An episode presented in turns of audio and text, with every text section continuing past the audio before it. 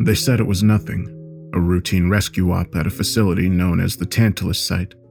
But that quickly proved untrue. Terribly, horrifically untrue. The report said we'd be flying into the Baghlan province of northern Afghanistan, where rugged mountains cut through a remote and arid wilderness. According to the dossier, we were responding to fragmented reports of a fallout of some sort of biological toxin that made sarin and mustard gas look like helium. Its official name was HN 211. The last contact was a month ago.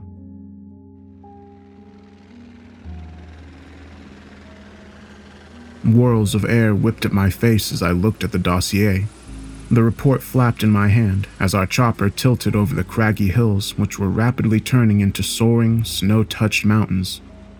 The Hindu Kush had been the perfect place for our military to build the testing facility.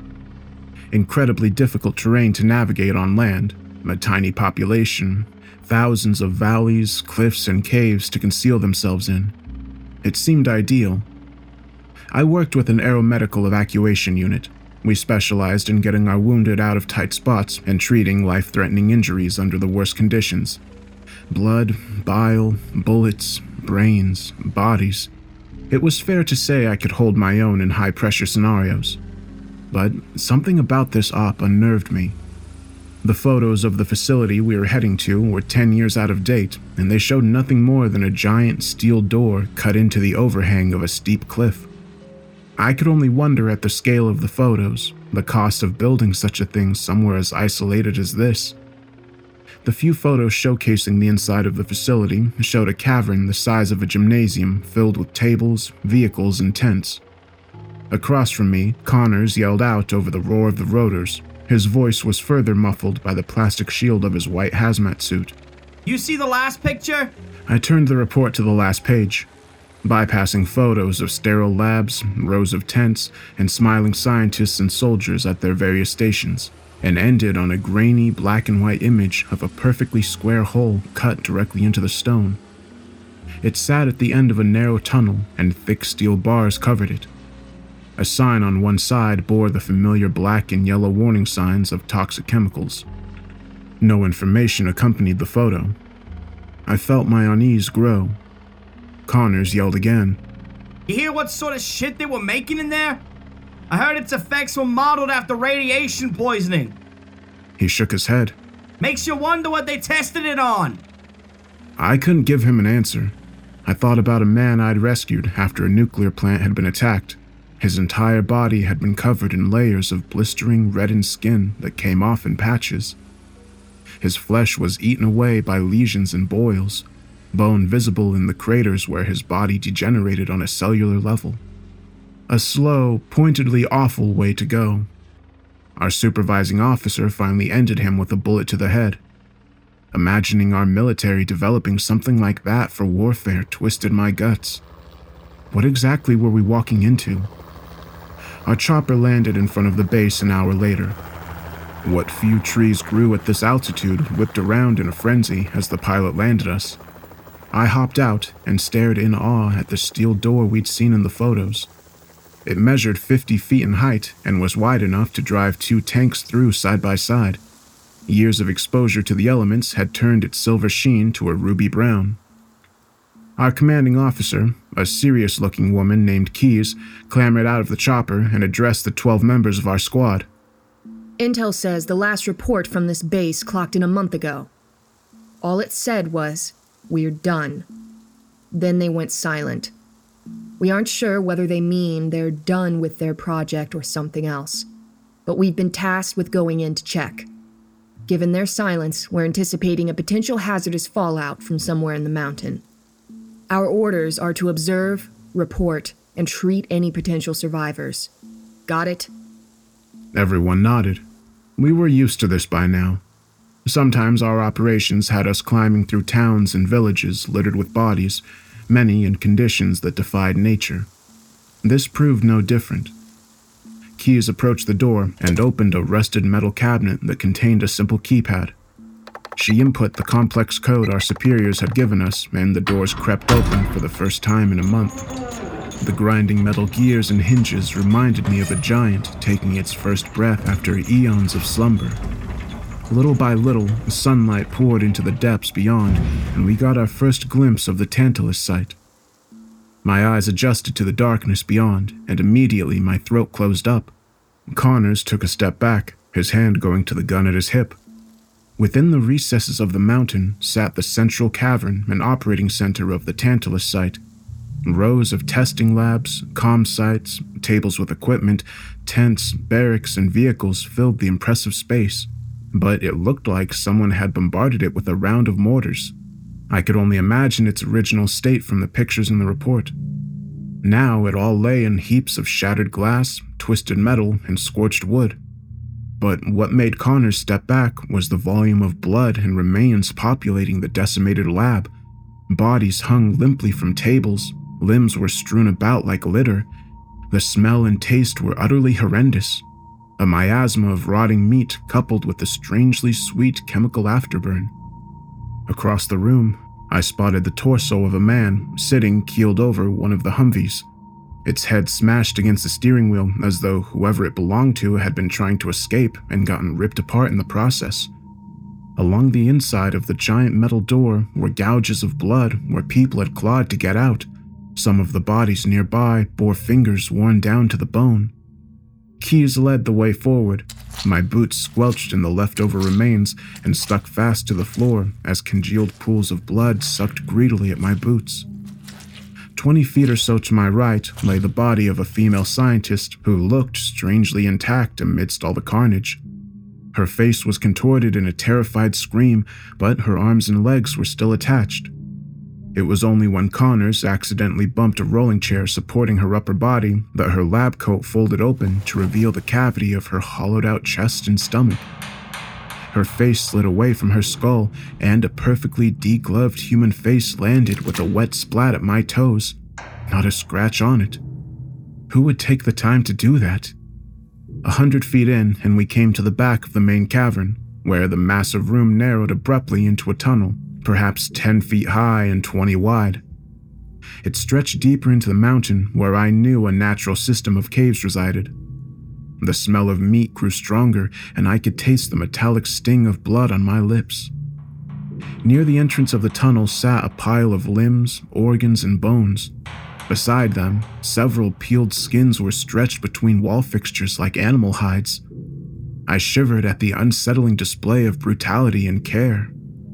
But by far, the worst thing we encountered was the trail of blood staining the floor of the tunnel. Obviously, something had stockpiled the meat and skin near the entrance with some level of intelligence. Then, this red, ragged trail showed where it systematically dragged its fodder deeper into the mountain. I looked at my companions, wondering if any of them might suggest we do the smart thing and get the hell out of there, but no one did. Keys reminded us of our mission and though she looked pale with fear, we had our orders search, secure, stabilize. Remember, if anyone finds survivors, we bring them back to the chopper at all costs. Our superiors need to know what happened here, whether it's salvageable or. She swallowed hard. Whether it needs to be destroyed. Destroy it, I thought. Let them rain fire and brimstone down on this place but I nodded with everyone else. Now, I need two of you to scout ahead. Go as far into the compound as you can. I want to get a comprehensive report on the rest of the facility while the rest of us search the main areas. And give a heads up for the rest of the team if we find whatever caused all this. I added silently. To my surprise, Connors stepped forward. I'll go, he said, his expression resolute. I didn't doubt his courage for a minute, but he'd looked pretty unsteady when we first came in. Without thinking, I stepped forward. Me too. Keys looked immensely relieved that she didn't have to pick. Thank you, gentlemen. You'll search for half an hour, then report back to me. Got it? We both nodded. Ahead of us, the tunnel marched on for what felt like an eternity. The blood made it resemble the throat of some giant monster. I looked at Connors. Ready? He lifted a severed hand and gave me a thumbs up. I shook my head. Gallows' humor struck at strange times. Let's go. We continued into the darkness. The vast bulk of the Tantalus site consisted of a long tunnel winding its way into the depths of the Hindu Kush like a spine, and smaller tunnels would branch off at regular intervals like ribs. We encountered fewer remains down here. It looked as though the main bloodbath took place in the facility center. From time to time, we spotted another body. Usually, it had been slashed or bashed into a pulp, but they were all stripped of their vitals with the same brutish intelligence. Crusted trails of blood led out of these smaller intersections and joined a carpet of red brown sludge winding through the main tunnel. Eventually, we reached the final offshoot. The tunnels had grown narrower back here, maybe half a mile from the main cavern. The remains also thickened once again, and that scent cloyed my nose stronger than ever. Giving a nod to Connors, I rounded the corner. Rotting remains hung from every visible surface, Brown stains rusted the stone walls. Before me loomed a small opening in the concrete, perhaps five feet by five feet. The steel bars across it had been bashed inward. I approached cautiously. The light of my flashlight danced around that black opening. The darkness beyond ate every speck of light that touched it. I came up to its edge and slowly peered inside. My beam flickered weakly into a space that positively reeked with the overwhelming stench. It clung to me, burned me, and squirmed its way up my nose and down my throat like fumes of jet fuel. My heart hammered on and on. Something reflected the light of the beam. Two eyes stared back at me through the darkness, blinked once, then disappeared. Anyone down there? Connors called to me from the main tunnel. No, I said as I turned around to leave. No survivors down here. Connors knew the moment I turned back to face him that I was lying.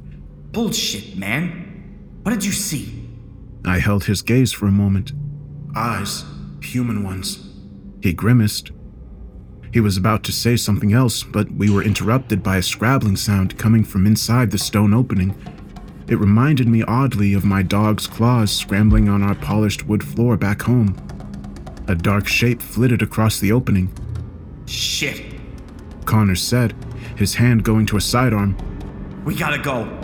The scrabbling grew louder, and a chittering, clicking sound echoed out of the hole. A hand, slender jointed and covered in weeping sores, clutched the edge of the opening. Run! I whispered. Together we took off at a dead sprint, the chittering turned into a feral squeal like a hog bellowing a threat to a predator.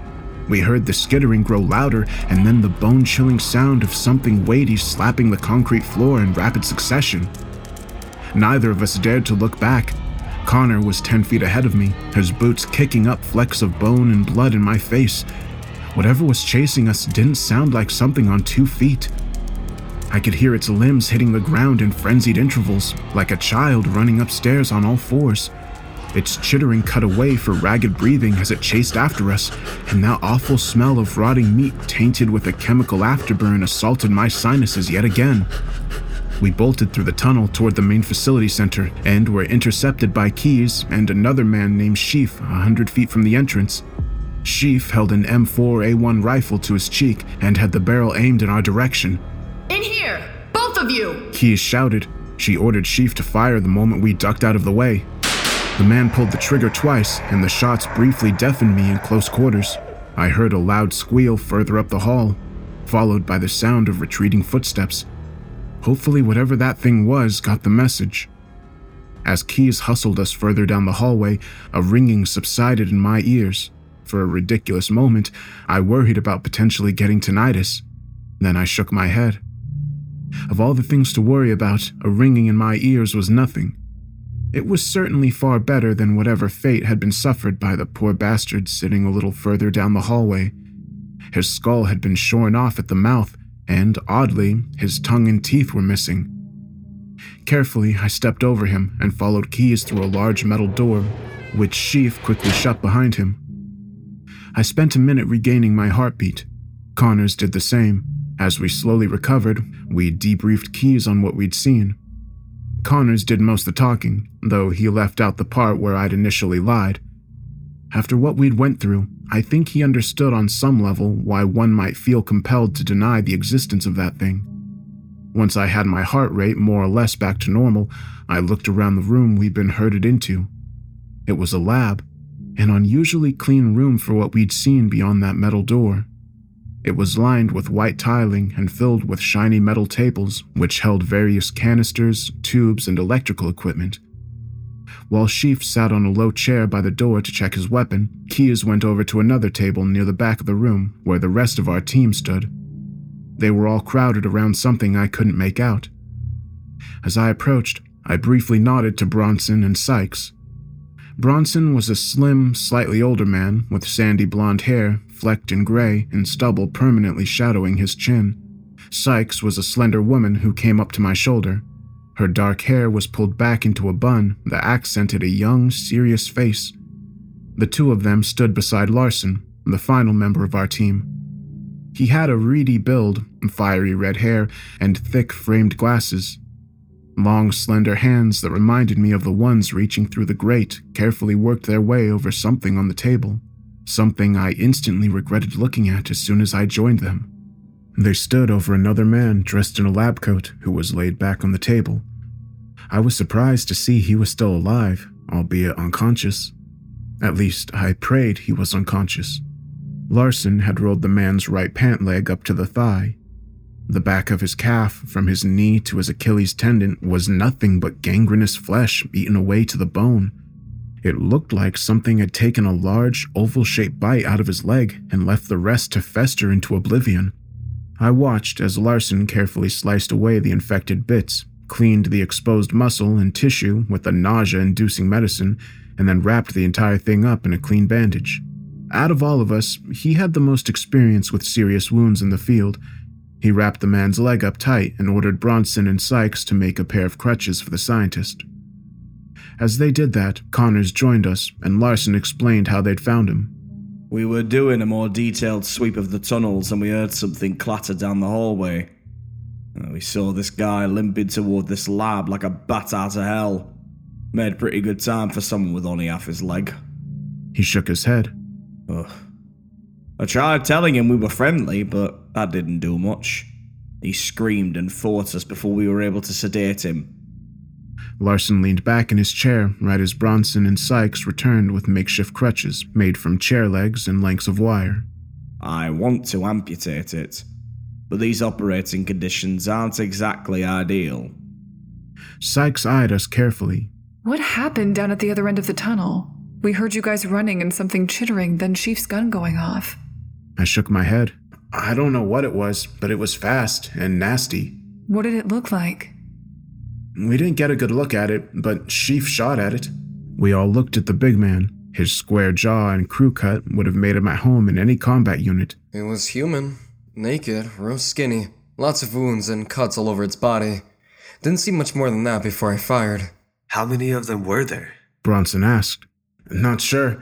We only saw one, but There's no way only one of these things could kill an entire base. we let that little revelation sink in. Suddenly, I wanted very badly to get the hell out of there. But Keyes wanted more information out of our friend. What exactly happened here? Whether there might be more survivors deeper in the tunnels. I selfishly hoped there weren't.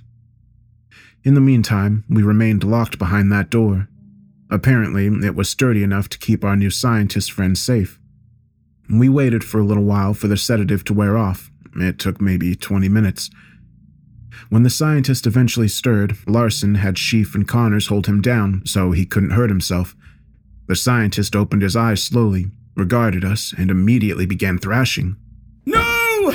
He howled, arching his back against the table and thrashing so hard Sheaf almost lost his grip. You won't take any more of me, you bastards! Let me go or kill me! Hey, hey, hey! Keyes shouted. She grabbed the man by his shoulders and looked him square in the eyes. You're not in any danger, okay? We're part of the medical evac unit. We just found you and fixed your leg up. We're gonna get you out of here, alright? The scientist seemed to calm down a little. He nodded slowly, and Sheaf and Connors relaxed their grip. He tried sitting up and cried out when his leg clipped the table. Larson immediately reached around to support his shoulders while Sykes caught his leg and helped him swing it into a sitting position. I instinctively offered him my canteen, which he accepted gratefully. He drained nearly half of it before taking another breath, wiping his mouth with a stained sleeve. He handed it back to me, saying, Thanks. Uh, sure thing. Keyes leaned in. Sir, could you tell me your name? Ketterman. Dr. Joseph Ketterman. Doctor, would you be willing to tell us what happened here? What happened to those people out there? What did all this? Ketterman gazed back at her, his eyes pale as cold slate. For a moment, I swore I saw guilt cross his face, but it was quickly replaced by resignation. Give me a moment. Oh, I feel as though I just returned from the dead. We nodded, and Bronson offered him a cigarette. Ketterman smoked it in two greedy puffs, downed some more water, massaged his thigh muscle, and finally took a deep breath. We messed up. Monumentally. More specifically, we created something monstrous a weapon. A biological toxin in a gaseous form designed to degenerate a subject's body on a cellular level. It would lead to massive organ failure, eat through skin and sinew, and break one's body down at its most basic levels. The skin reddens with irritation, then blackens, the immune system fails, and then the subject would easily rot from within like a pumpkin. We meant for it to be an instrument of war, something so ungodly, so horrific, that it would induce obedience into generations of whoever we were fighting at the time. He swallowed hard. Our test subjects started small rodents, felines, canines, that sort of thing. All of them succumbed to the effects in a matter of minutes. We'd cut their bodies open and they'd be filled with tumors. Their bones broke apart like glass and their veins slithered out of the incisions. We knew the gas was effective because our subjects never stopped squealing from the pain. And we administered painkillers, believe me. They had no effect. Six months of trials showed complete success with our animal subjects. So our commanding officer flew in to review our progress. He was quite proud. When he left, he Ketterman paused to gulp some more water. he ordered us to begin human trials. We asked where we might get those, and he mentioned that we had plenty of prisoners captured in the surrounding areas. We could use them. My insides squirmed at the way Ketterman recounted all of this. So matter of fact, no emotion in his voice. We all watched him with rapt attention, hanging onto his every word. We discovered that using the gas on humans had an unintended side effect. The cellular degeneration eroded their brains and turned them into progressive versions of themselves. They quickly lost the ability to speak, control basic impulses, and recognize one another. But their instincts didn't devolve completely. They retained a primal intelligence, similar to early hominids. They could understand their pain and what they were being used for, process their bodies slowly shutting down. The worst thing, though, was what they did to compensate for it. We had a pair of prisoners, a mother and a son. The son was maybe 17 years old. Uh, I don't recall where they came from, but we tested the gas on the two of them together. Their bodies began to break down in minutes. The mother first, then the son. They degenerated quickly and struggled to recognize one another as their skin broke out into monstrous hives. The son was clawing at his abdomen. He managed to rip through his skin and pull his entrails out. They were blackened and calcified. We watched him disembowel himself while his mother tried to help him. She kept trying to cover up his wound with her hands, but it did nothing. Then her son turned on his mother. He attacked her and beat her to death. He started tearing at her body, removed her organs, and tried sliding them back into his own. Eventually, he collapsed at the 15 minute mark. I swear we checked his vitals to make sure he was dead before we sent someone in to clean up the bodies. But when our man grabbed the son, he lunged at him and bit him in the neck, tore his throat clean out. Then he ran for the door, leaped on the guard coming in to help, and killed him too. No one was prepared for how ferociously he attacked. He ran down the tunnel, looking for something. Eventually, he came to one of the rooms where we stored the gas canisters. I hadn't realized he'd been smart enough to take the guard's key card before he killed them. He took some of the canisters out and threw them down a tunnel. More guards were there by this point and they started shooting at him. Bullets met canisters and. Ketterman mimicked an explosion with his hands. The gas was dispersed through the main tunnel into the central room. Dozens of innocent men and women choked, convulsed, and collapsed where they stood. I only managed to avoid them because I was locked away in here. Gas couldn't penetrate my lab. But everyone else attacked one another, ripped each other apart limb from limb. The son was their ringleader. The scariest part was how smart they were. He stopped them from doing too much damage to the bodies. I believe he was trying to harvest their organs to supplement the effects of the gas. He rubbed his chin. The main door was locked down from within. Manual override in case a leak just like this one transpired. I messed my leg up trying to fix it, but one of those bastards caught hold of me before I could get back in. I've been waiting for your team to come for weeks. And now, here we are. I regarded Ketterman in silence. He looked eager to get out of there, and I couldn't blame him. Are you positive there were no other survivors? Just me. Good. Keyes drew her pistol, leveled it at Ketterman's head, and shot him. Everyone jumped back. A spray of blood erupted from the back of the scientist's skull as he flopped back on the table. Jesus! Connors yelled, holding his hands over his ears. What the hell are you doing? I rubbed my ears. The tinnitus clanged against my eardrums like a train whistle. Keyes calmly slid her pistol back into its holster. You think I'm gonna let an evil motherfucker like that back into the world? Larson muttered. I thought we were meant to be a passive rescue force. He eyed his handiwork, which now meant nothing. There's nothing passive about this, Larson. Keyes laid a hand on his shoulder. Look, I'm not sure who's in charge of this place, but but judging by what Mengele Jr. just told us, it created something worse than we could ever imagine. We're getting the hell out of here and bringing this place down behind us. Got it? Larson met her gaze for a moment, then nodded. She looked at the rest of us Bronson, Sykes, Sheaf, Connors, and me. We looked from her to the limp body of Ketterman, then Connors nodded slowly.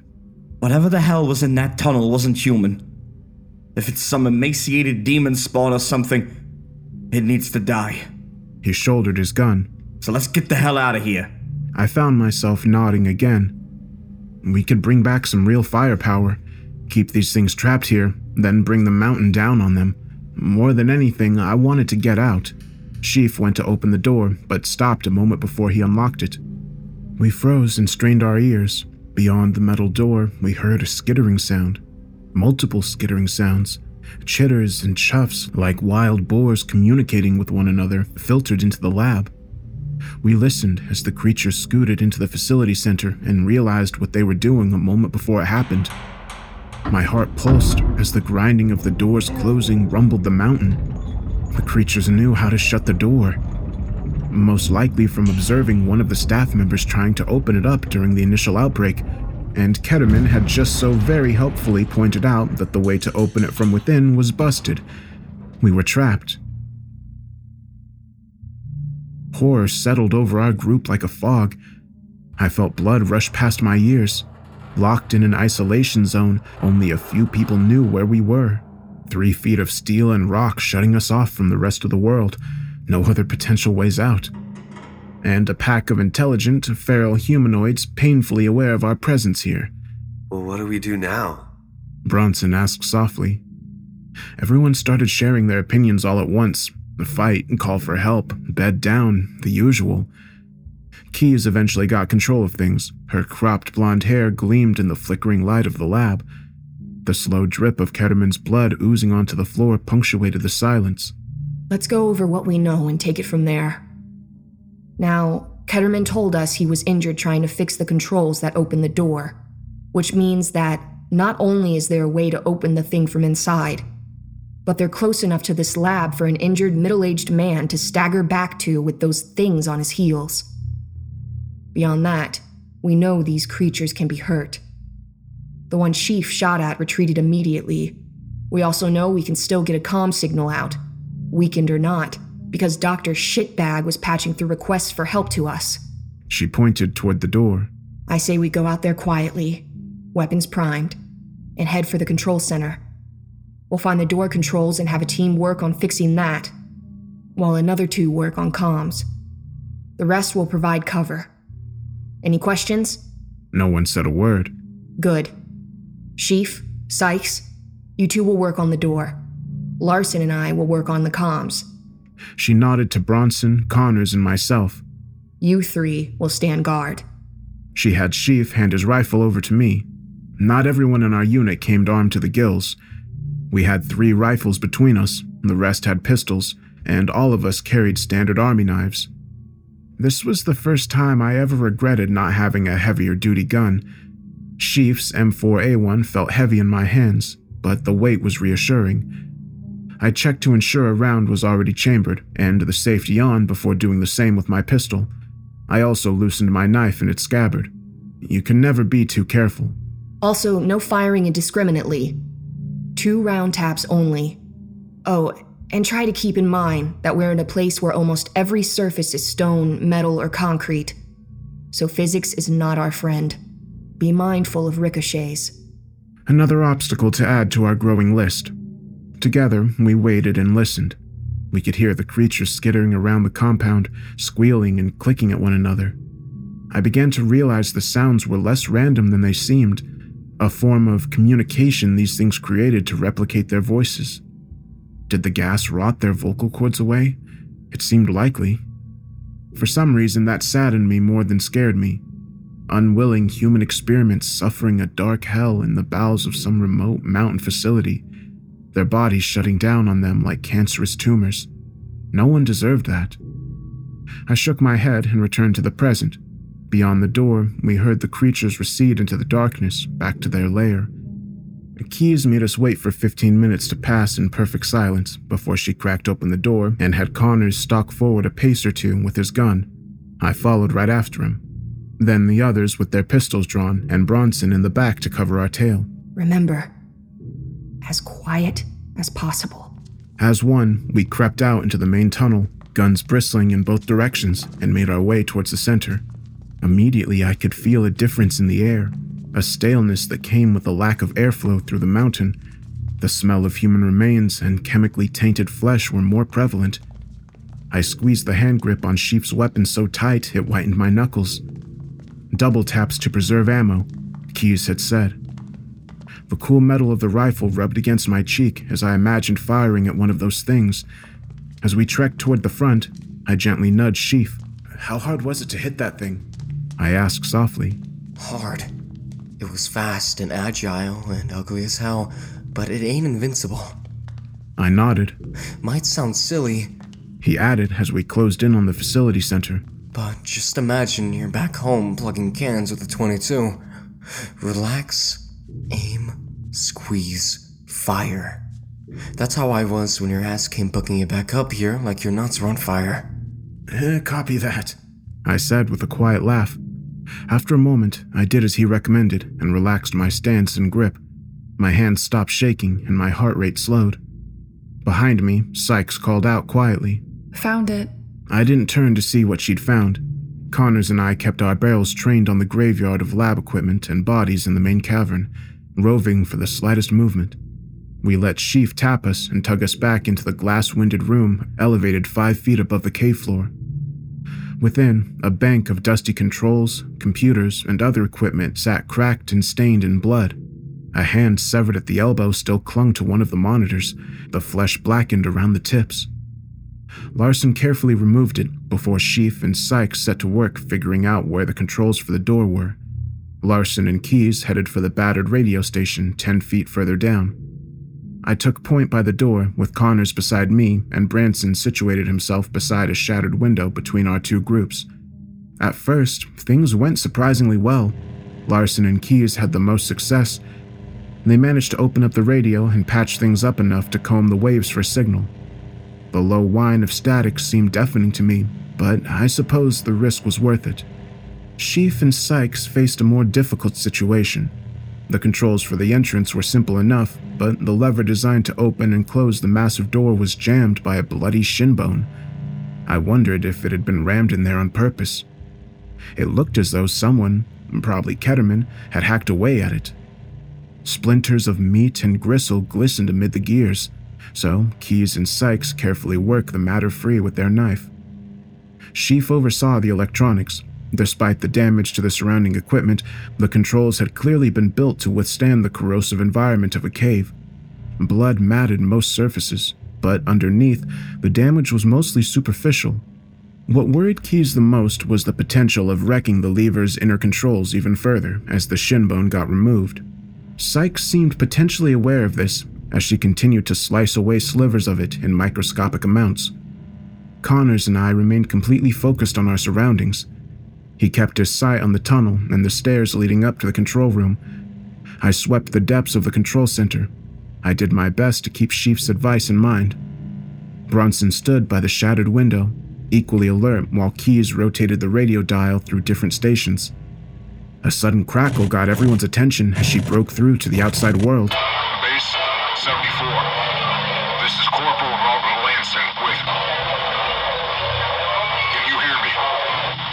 It sounded so good to hear someone else's voice in here that I almost laughed. Keyes maintained her composure as she spoke, though the relief on her face was evident. We can hear you, Corporal Lansing. This is Captain Keyes Jameson with the 112th Aeromedical Unit out of Camp Hartwell Marine Base. We were tasked with securing the Tantalus site. Coordinates are 3, 3, point. She listed off the coordinates and then spent the next few minutes bouncing back and forth with the man on the other line. We weren't sure how much information went through, but just the idea that someone beyond our initial contacts knew about us sent a wave of relief through my body. I was still smiling when Bronson had his throat ripped out. The creature must have been waiting in the shadows of the ceiling above us. It attacked so quickly that Bronson didn't even have time to scream. He still had his gun leveled toward the broken window when a pair of greasy, gangly arms sliced out of the gloom, wrapped their claws around his neck and face, and yanked him over the control bank with an incredible amount of force.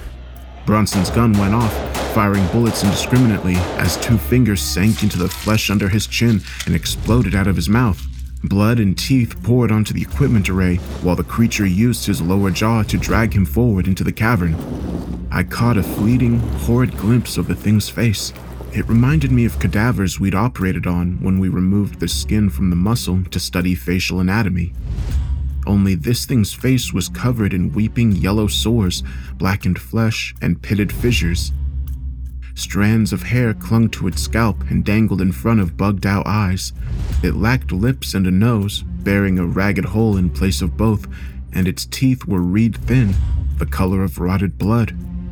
Those teeth sank into Bronson's face as he was yanked onto the cavern floor below, his screams coming out in pitiful gargles. Without thinking, I ran and threw myself through the window after them and came crashing down on the humanoid's legs.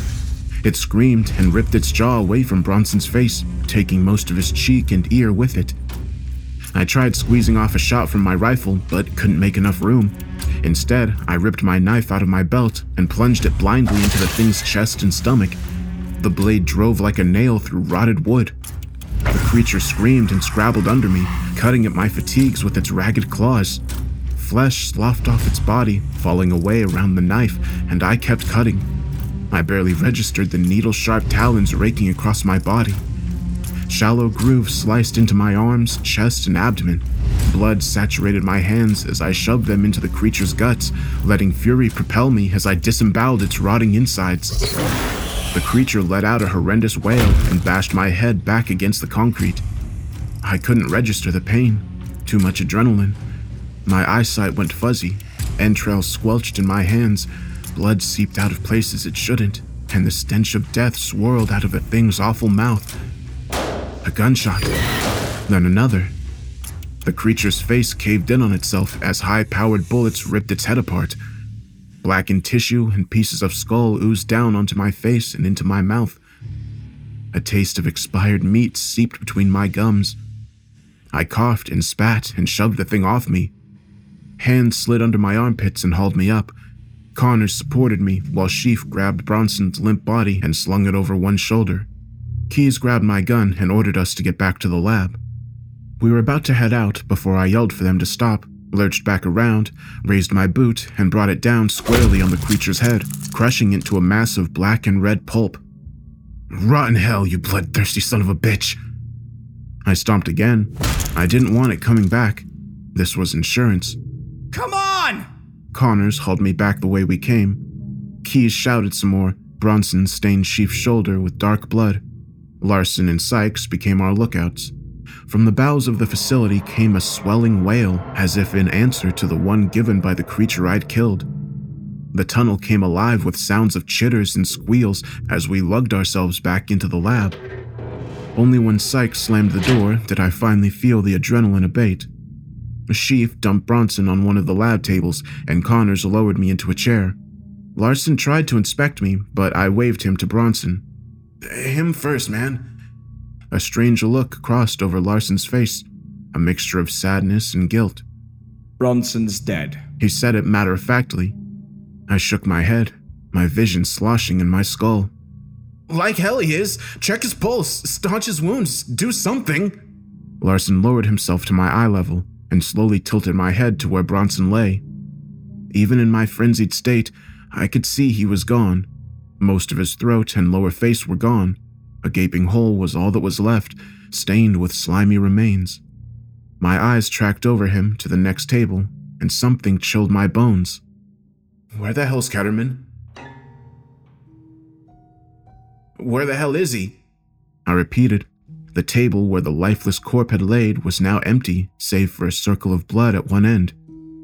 Everyone went back on high alert as the lab was searched, but no trace of his body was found. Then Sheaf pointed to a thin, almost invisible trail of blood leading from the table to the door of the lab.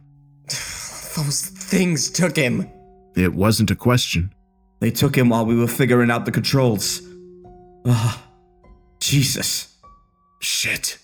I grunted, then hissed when Larson peeled away my fatigues to reveal a long laceration down my right bicep. Screw you two! Hey now. He leveled his spectacles at me like a disappointed father. No cursing out your doctor. I watched as his nimble fingers began probing my flesh around the various cuts I'd received from the creature. Two on my right arm, one down my jaw along the neck and collarbone, and two more over my sternum. None were too deep, but they did burn like a bitch. Larson had to pour a stinging chemical all over them, which led to another round of curses.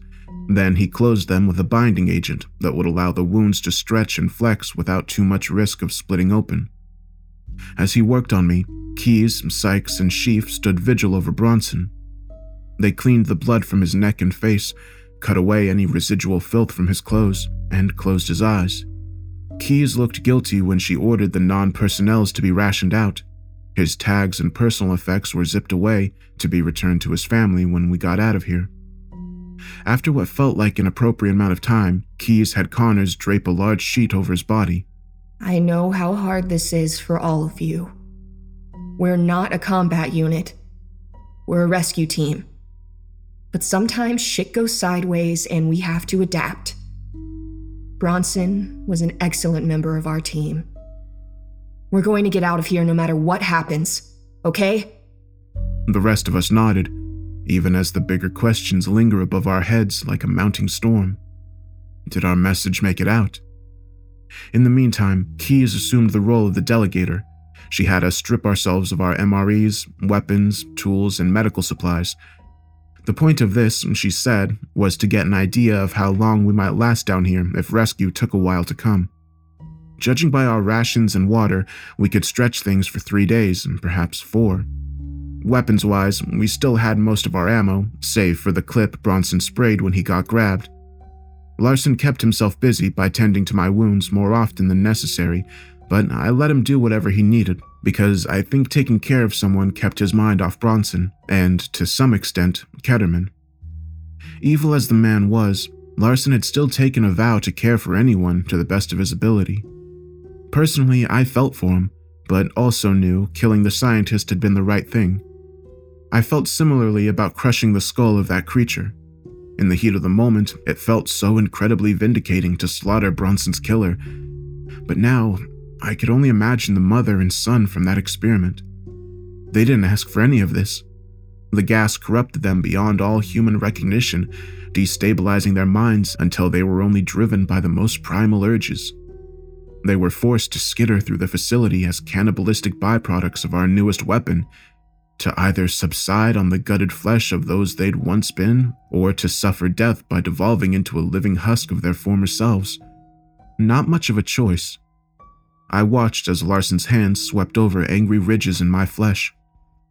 It's a messed up situation, I said gently. He grunted. In the harsh light, his coppery hair looked like blood. Uh, thank you for fixing me up. I wish. I wish I'd been quicker to get to Bronson. I could have done more. A hollow cord caught in my throat. Larson stopped massaging my wounds and looked me square in the eye. Then he pinched one of my guts. Ah, what the hell are you doing, asshole? He smiled and released. Just making sure you aren't turning into a self pitying twat. Bronson was not your fault, and you did more than anyone else to try and save him. So every time you say something stupid, I'm going to pinch one of your cuts. I was trying to be heartfelt. You were trying to wallow in your grief. Cut it out. I glared at him. You're one miserable prick, you know that? Larson straightened himself up proudly. I do, as a matter of fact. Uh, fine. Despite my best efforts, I couldn't help smiling. I hope we get out of here. If you keep moaning on and on, probably not. You know what? I think the creature nicked one of the arteries high up on my thigh. Uh, why don't you pull down my pants so you can get on your knees and kiss my hairy white ass? Everyone? Key's voice cut through the lab. Could you gather around? She got us all circled around the table that held our weapons, food, and other supplies. From here on out, we're going to be going on half rations. Obviously, it's not ideal, but what we have will only be good for three to four days. In the interim, we'll keep an ear out for that door and for the creatures. There's really not much else to do. Keep yourselves fit. Play card games, talk, sleep. Everything you've been taught to do to avoid letting your mind wander. Any questions? No one said anything for a moment, then Sykes raised her hand. What happens if we hit that three to four day mark and no one's come? Keys lifted one of the pistols lying on the table. Then we armor up and raid the canteen. The next several days proved difficult, to put it mildly. With no natural light to mark the passage of time, we depended mostly on our watches and internal clocks. But adrenaline, fear, and the admittedly unpleasant aroma of Bronson's corpse beginning to rot made it hard. We employed every trick in the book to alleviate our boredom slept, played cards, tried mind games, discussed our past and plans for the future, uh, taught one another knife tricks, and exchanged advice about working in the field. My wounds closed nicely, the flesh beginning to bind into neat lines. There would always be scars, but Larson said there were no signs of infection. But in the end, no one could ignore the edge of anxiety creeping into the lab, weaving its way into every conversation, game, and thought we attempted to distract ourselves with. We were trapped somewhere cold, dangerous, and remote. Creatures stronger than us prowled the darkness, waiting us out. The days ticked by on my watch, slow as molasses, and far too quickly at the same time. Our rations dwindled and thinned. We lost valuable weight, and Keys finally called it in the morning of the fourth day. We haven't heard anything. I'm not going to draw this out with some grandiose speech. This is survival, and those things out there can go to hell. We need food and water. She pointed at Larson and me to come with her. Sheaf, Connors, and Sykes would stay back to watch over Bronson's body, and also to ensure none of the creatures snuck in for another ambush. No one argued. This time I armed myself with my pistol and knife and left the rifles to Larson and Keys. I figured they'd serve me better in close quarters, given how fast those bastards are. We took a moment to gear up, then, after giving the others a brief nod, we slid back out into the sprawling tunnels of the Tantalus site. I kept my ears pricked and my pistol in front of me. Keys and Larson took and rear. I came up the middle. Crusted blood and dried entrails crunched softly underfoot as we entered the murky gloom of a devastated center. I tried not to look at the blood staining the window of the comm station. Keys led the way to the canteen, which sat 30 feet from the tunnel entrance. She ducked into a long tent lined with low wooden benches. A metal table near the front marked where food would be served, and she immediately swept around it towards the kitchen in the back. Within the confines of the tent, Keys risked a little light to illuminate the tiny area. Jackpot. She whispered as her beam fell upon shelf after shelf of non perishable goods cans, dried meats, sacks of sugar and flour, powdered milk. She grinned at us. We'll fill our packs with as much as we can carry, then hightail it back. Got it? We all nodded. Keys was reaching up to grab a can when she looked over my shoulder and went pale. Down. The word was a rushed whisper as she grabbed me and Larson and yanked us to the ground. We all went prone in the shadows of the serving tables. The scent was putrid. Rotting meat invaded my nostril, and all the hairs stiffened along my neck. One of the humanoids appeared at the entrance to the canteen. Its withered body glistened wetly in the dim light. The thing was swiveling its head from side to side, teeth chattering as it searched. Flecks of mucus bubbled from the pits around its nose as it tested the air. I realized then that these things were blind. What tactical advantages that afforded them at the moment, I didn't know. I could only focus on the way the thing crawled and swayed around like a giant spider, sensing its surrounding and clutching the table beneath it with impossibly long fingers. It remained crouched where it was for a moment. My gaze drifted down to Larson, who stared back at me, full of dread. He held my gaze for a long moment, then looked down at something beneath us. I looked down, and my heart skipped. One of the cans we'd stuffed in our packs teetered precariously, threatening to drop onto the ground. I slowly reached down, moving as carefully as I could manage. The can tumbled, and the creature leapt from the table to the ground mere feet from us. Its feet dug into the stone floor. Gooey, tar like saliva dripped from its mouth and landed inches from Larson's face. He flinched, and the can tumbled onto the floor with a clang. The creature squealed with rage and lunged at him. I raised my pistol and fired. My bullet caught it square in the jaw, splintering its teeth like rotted planks. The second came a moment later and struck it in the neck, where a fountain of thick blood oozed out. But the creature still managed to land a powerful swipe that dug deep into Larson's shoulder and sliced down to his spine. The man screamed while Keys scrambled to her feet and fired more shots at the creature until it went down in a jerking heap. Larson bucked and gargled blood, but we had no time to help him as three more humanoids crashed their way through the roof of the canteen tent and launched themselves at us. One went for Keys, two at me and Larson. Just my luck.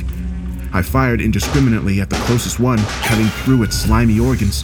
One shattered its shoulder blade and it spun off balance, but it still landed a brutal swipe to my side. Fortunately, it only caught me with its forearm rather than its claws, or else my guts would have been splashing over a still bucking Larson. The other creature came at me full force and rammed its spindly shoulder square into my sternum, launching me across the kitchen and into the wall of food. I groaned and slid to the floor as cans rained down around me. Keys screamed bloody murder as she tore at her attacker with her knife. She raked her blade over its skull, throat, and back like a deranged leopard, opening up deep, seeping gashes everywhere. I almost felt sorry for the creature until I saw it hiss and sink its claws into her shoulder, puncturing her upper arm. She screamed and stuck her knife into its ear all the way up to the hilt. The humanoid released her just in time for me to refocus on the one who'd rammed me into the pantry. It approached slowly and sniffed around. I realized the clanging of the cans had obscured my specific whereabouts. It took another step forward and found Larson. In a flash, it had its claws in his back, peeling his uniform and flesh away to reveal the stark nakedness of his muscles and ribs. Larson screamed again, and the creature bared its teeth, giving me time to grab a can and hurl it with as much force as I could muster. Metal and bone rang through the tent. A large gouge opened in the creature's face, its nose and teeth pulping into a mash of slimy tissue. The creature wailed and stumbled back, clutching its face. I rose and hurled another can at it, then another and another, each one punched into its emaciated body like meteors stabbing into a new planet. They tore craters in its guts, face, and chest. I took one final bloodied can and brought it crashing down on the thing's head, parting its brain with a sickening squelch. The thing flopped on the ground and lay silent. Wheeling around, I caught a glimpse of the one Keys had stabbed in the ear, making swipes at her. She grabbed its ear and the hilt of her knife and rammed her knee into the point of its chin. Its face exploded like a rotting pumpkin. We stared, panting at each other, caught in the overwhelming fervor of the brief but bloody battle. A dark shape moved in the corner of my eye. I whirled around to see the one I'd shot lunging toward me, injured but still very much alive. Larson's knife punched into its neck in a perfectly timed throw. He swooned from his position on his knees. The creature collapsed wailing on the ground where it thrashed until Key's boots found its head. As she ensured the others were all well and truly dead, I knelt over Larson to look at his wounds. It was painfully evident he wouldn't be making it, but he didn't need to know. Instead, I simply held him and muttered thank you for everything he'd done until he drifted away. Eventually, Keys put her hand on my shoulder and began to say something, but a scream ripped through the cavern from the direction of the lab. A heartbeat later, we were sprinting down the hall. We heard footsteps coming toward us from the direction of the creature's lair and raised our guns, but it was only Connors. He looked wild. Part of his scalp hung bleeding against the side of his face, and his fatigues were stained in blood and slime. I was relieved that he wasn't seriously injured, but the expression on his face stopped me cold. Sykes! They dragged Sykes into that hole. Shit! Where's Sheaf? Keys demanded, trying to get things in order as best she could. The question might have seemed callous, but it was the only way we could figure things out without wasting time. Connors managed to grow even paler. He's. I don't know, man. He's in a bad way. Without another word, he led us to the lab where Sheaf sat on one of the tables. At first, I thought he was dead. His barrel shaped chest had been bisected diagonally by a creature, and his guts spilled out into his lap. A giant purpling bruise colored his flesh around his temple, and his body was lacerated with deep, agonizing cuts. Around his feet lay the pulverized remains of at least three more creatures. Then he sucked a breath in through his nose and lifted his head towards us. I could see his lungs expand and contract through his ragged fatigues. Keys. His voice was nothing more than a whisper. Keys knelt beside him. She didn't bother with bandages or reassurances. He was gone, and she saved his last moments for his final words. As he passed her his personal things, Connors told me what had happened in brief, shaky breaths. A couple of minutes after we were ambushed out in the canteen, someone started pounding on the lab door. There were cries to be let in, and Sykes thought it had to be one of us since the creatures couldn't talk. But when she opened the door, she found Ketterman. He was this. this thing, man. Naked like the others, but not as rotten. His face was peeled off and he was laughing. Things were wriggling in his skin. He had this awful smirk when Sykes opened the door and smacked her aside. Another one of those things knocked the shit out of me, and I was out for like a minute. When I woke back up, three of these things were dead. Sykes wrestling with the other one, and Sheaf was fighting with that Ketterman thing. He shook his head. And Ketterman swiped his hand across Sheaf's chest and opened him up from hip to shoulder like it was nothing. He grabbed Sykes by the hair and dragged her out of here. I, I tried to run after them, but one of them tackled me and gave him enough time to take her back in that place. Connors was close to hyperventilating at this point. I pulled him into a bear hug. Larson's gone too. Shit. Yeah.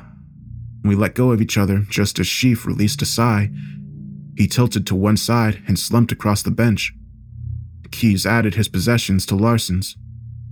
Her jaw was set in a hard line, and the muscles along her neck flexed with fury. Lifting Sheaf's rifle in her hands, she looked back at us. I'm going after Sykes. We both nodded without hesitation. We didn't know if rescue would come or not, just that we might be able to rescue our friend and grind Ketterman into a bloody pulp. That was enough. When we arrived at the hole at the end of the tunnel, I no longer found it terrifying.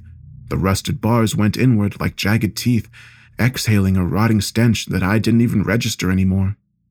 Flicking on our flashlights and headlamps, Keys stepped into the darkness first, then Connors, then me. Darkness consumed us as we slid into the den of monsters. We stepped into the nest that was like stepping into the throat of a giant, dormant monster. The air was hot with meat tainted breath. I turned my light through the engulfing gloom of the cavern. I couldn't see anything move, but skittering sounds echoed off the walls. We kept ourselves lightly packed near the center of the cave. Behind us, the grate glowed like a doorway to another dimension. It shrank with each step we took. Sykes? Connors whispered over the metal of his rifle. Keyes nudged him and shook her head.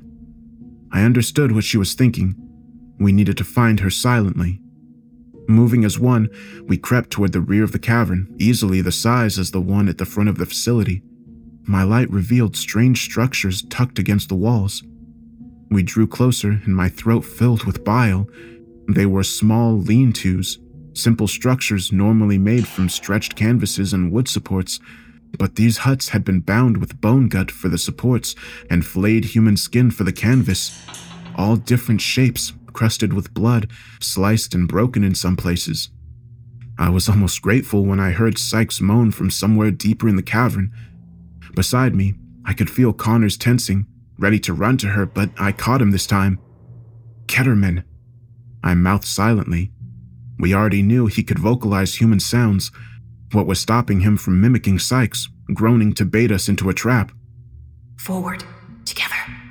Keyes whispered. It was a good plan. We covered our angles well, and our lights gave us at least 20 feet of visibility. Then Ketterman started taunting us. You let me take her, Connors. He sang. Well, sang wasn't exactly the right word. It was more of a hiss punctuated by wet giggles, like someone fighting for air. She begged and screamed. Maybe I should just slice her open now. Sykes gave a choking gasp of pain. I gripped Connor's arm iron tight. We couldn't lose him right now. I'm gonna kill him. Connors growled through his teeth. Keys. Ketterman's voice pierced my ears again. So many dead. Sykes will be soon. You failed. Failed. Like Connors, Keys stiffened but held strong. We could hear Sykes' labored breathing from somewhere beyond our lights. The cavern grew narrower towards the rear. For a flicker of a moment, I thought I detected something moving in the shadows. Austin fixed you, healed you, and you let him die in the dark, cut open like a pig. It was my turn to tremble. Ketterman's words cut me to the bone. Something about his voice drudged up my worst memories, my guiltiest fears. I wanted to rush at him through the darkness and bash his brains in. A hand slithered under my arm and squeezed my bicep. Connors held my gaze and nodded toward the darkest part of the cavern. I squinted. Someone was there, a tall, gangly figure standing over another kneeling one. Sykes screamed. Connors rushed at him. Keys and I followed, not even bothering to shout. We came upon a horrific scene. Ketterman stood in front of another skin hut with Sykes' skull clasped in his inhumanly long claws. His fingertips burrowed into her temple, and lines of blood leaked down the sides of her face like melting candle wax. His tallowed flesh looked almost transparent, rotting organs pressed against the sides of his abdomen, oozing blackened blood as they struggled to function. Sores the size of my hand crusted his face, neck, chest, and torso. Malice burned in his lidless eyes, which were pointed straight at Keys. His lips peeled back in a cruel smile as he sank his claws deeper into Sykes' skull. Connors lifted his gun, but Keys stopped him. On the other side of Ketterman lurked more creatures. They tilted their head as they tried to pinpoint where we stood. Ah, Keys. The one responsible for my personal hell. Do you know what these things did to me when they took me from the lab? He slid his long fingers around the neat bullet hole in his forehead. Then he pushed inside it, withdrew a sliver of brain matter pulped with maggots, and ate it. Sykes looked glassy eyed as she hung from his grasping hand. They cut me open, packed my innards with the organs of my colleagues. He trailed a finger down the side of his face. Then they sprayed me with that infernal gas. I cannot tell you how incredible the pain was. My body felt like it was liquefying in acid, slowly eating away but never dissolving, burning for eternity. He spat tar colored bile on the ground. Keys tilted her head ever so slightly. It's no more than you deserve. You monster. Ketterman bared his disgusting teeth. Very well. Connors charged at him. One of the creatures leapt on him, sinking its teeth into the nape of his neck and tearing out a bloody chunk of flesh. Connors collapsed. Keys and I yelled, and Ketterman laughed up to the moment Sykes rammed a sharpened femur into his ragged groin. Hell unleashed itself. Sheaf's words came back at me as two creatures launched themselves my way. Relax, breathe, squeeze, fire. I did so, but I kept squeezing and the bullets exploded out in an incredible rate, ripping through both monsters. They screamed and collapsed on the ground next to a gaping Connors whose neck gurgled blood down his shoulder and face. He still didn't hesitate in taking out his knife and stabbing the creature closest to him over and over again. Keys was half a moment slower than me getting her weapon up. She dumped half her magazine into the third monster, but got taken out by the fourth. The two of them rolled away with her knife flashing as it dove into the thing's scabby back and its teeth gnashed at her chest and shoulders. Sykes had managed to roll away from Ketterman, whose seething, strangled outline collapsed against the wall, fingers scrambling at the bone shard stabbed into it. I took steps towards him when fire lanced my calf. The creature Connors hadn't stabbed sank its teeth into my leg, opening up flesh and muscle. Roaring in pain, I tried crushing its head with a well aimed stomp, but it lashed out and knocked me off balance, pulling me to the floor and wrapping its hands around my hips to drag itself toward my neck. I thrashed for all I was worth. The grip these creatures possessed was otherworldly. It crushed my thighs between its arms, and I scrambled for my knife, but found it had gone flying towards Sykes in the melee. The creature dragged itself closer, those claws digging like molten pincers into my ribs. Saliva flecked its jagged teeth, and a wave of nauseating hot breath washed over me. Out of sheer desperation, I made a fist and rammed it down the creature's throat. Decaying flesh engulfed my knuckles and wrist up to the elbow, and the creature choked. Squeezing my eyes closed, I twisted my arm and wrenched upward, ripping the monster's head away from its neck in a gout of blackened blood. Free once more, I rolled to my knees and immediately vomited. Nearby, Keys continued wrestling with her humanoid, though it was now bleeding from multiple mortal wounds. Across from me, Ketterman finally wrenched the bone free and turned towards Sykes, who was crawling toward the knife. He stalked after her, the bone shard gripped in his long claws.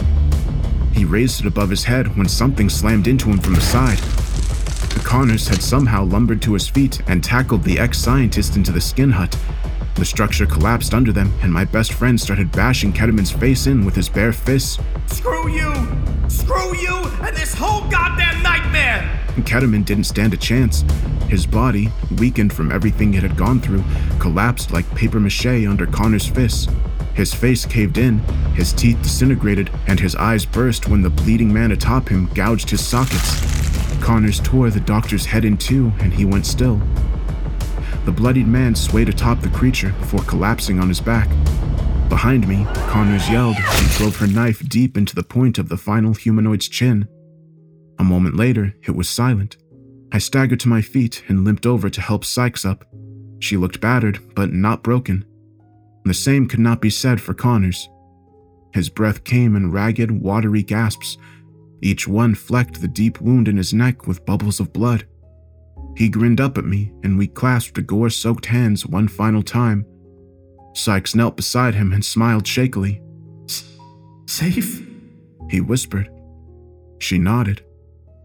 Connor smiled, finally content. I watched as his eyes settled on the darkness above where they became unfocused. He was gone. Keys watched respectfully, she cradled her injured arm and winced when she helped Sykes to her feet. Both of them pulled me up, and the three of us surveyed the carnage. We were alive, wounded to various degrees, but alive. We spent the next hour constructing a litter for Connors to drag his body out of that place. If there was one thing we could do for him, it was that. I almost cried when we dragged ourselves back to the hole, the light shining through it felt almost blinding. It took a long time to get Connors back up to the main center. Our wounds slowed us down considerably. The bite in my leg had bled quite a bit before Keys wrapped it up in a tight bandage. I was worried about potential infection, but that would have to wait. Presently, we made sure to bring everyone out into the cavern where they could be laid to rest side by side. We owed them that much. As we worked, another worry aided us. Would help be coming? Keys checked the radio again, but found it smashed to bits. Most likely Ketterman's work while we were holed up in the lab. She shrugged and looked at Sykes and me. It's out of our hands now. So we waited. We treated one another's wounds as best we could. Keys had to cut away a considerable amount of loose flesh from my calf and clean it out. The ligaments in her right shoulder were permanently injured, and we had to set it after discovering it had been dislocated. Sykes experienced trouble with blurry vision in her right eye from where Ketterman had cut her with the claw. She also had nerve damage in her right hand from where the bone shard cut into some tendons. We also displayed plenty of minor cuts and bruises that we fixed up with our dwindling supplies. All in all, we were a sorry bunch of bastards. Bloodied, broken, fear shifting around in our guts like broken glass. But there was nothing left to do now.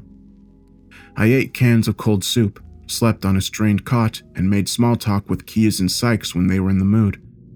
The bodies of our comrades lay cold under sheets in a neat row near the doors. If rescue did come, we wanted them to be the first ones to enjoy it. And time became shapeless in that cavern. Then one day, or night for all I knew, I awoke to a faint rumbling. I staggered out of my cot, finding Sykes and Keys already on their feet, looking equally confused. We stared at the doors as they began to vibrate and grind inwards. We eyed one another breathlessly, Rust shivered off the cold metal doors, lab equipment trembled around us, and a beautiful ray of winter light spilled over my face.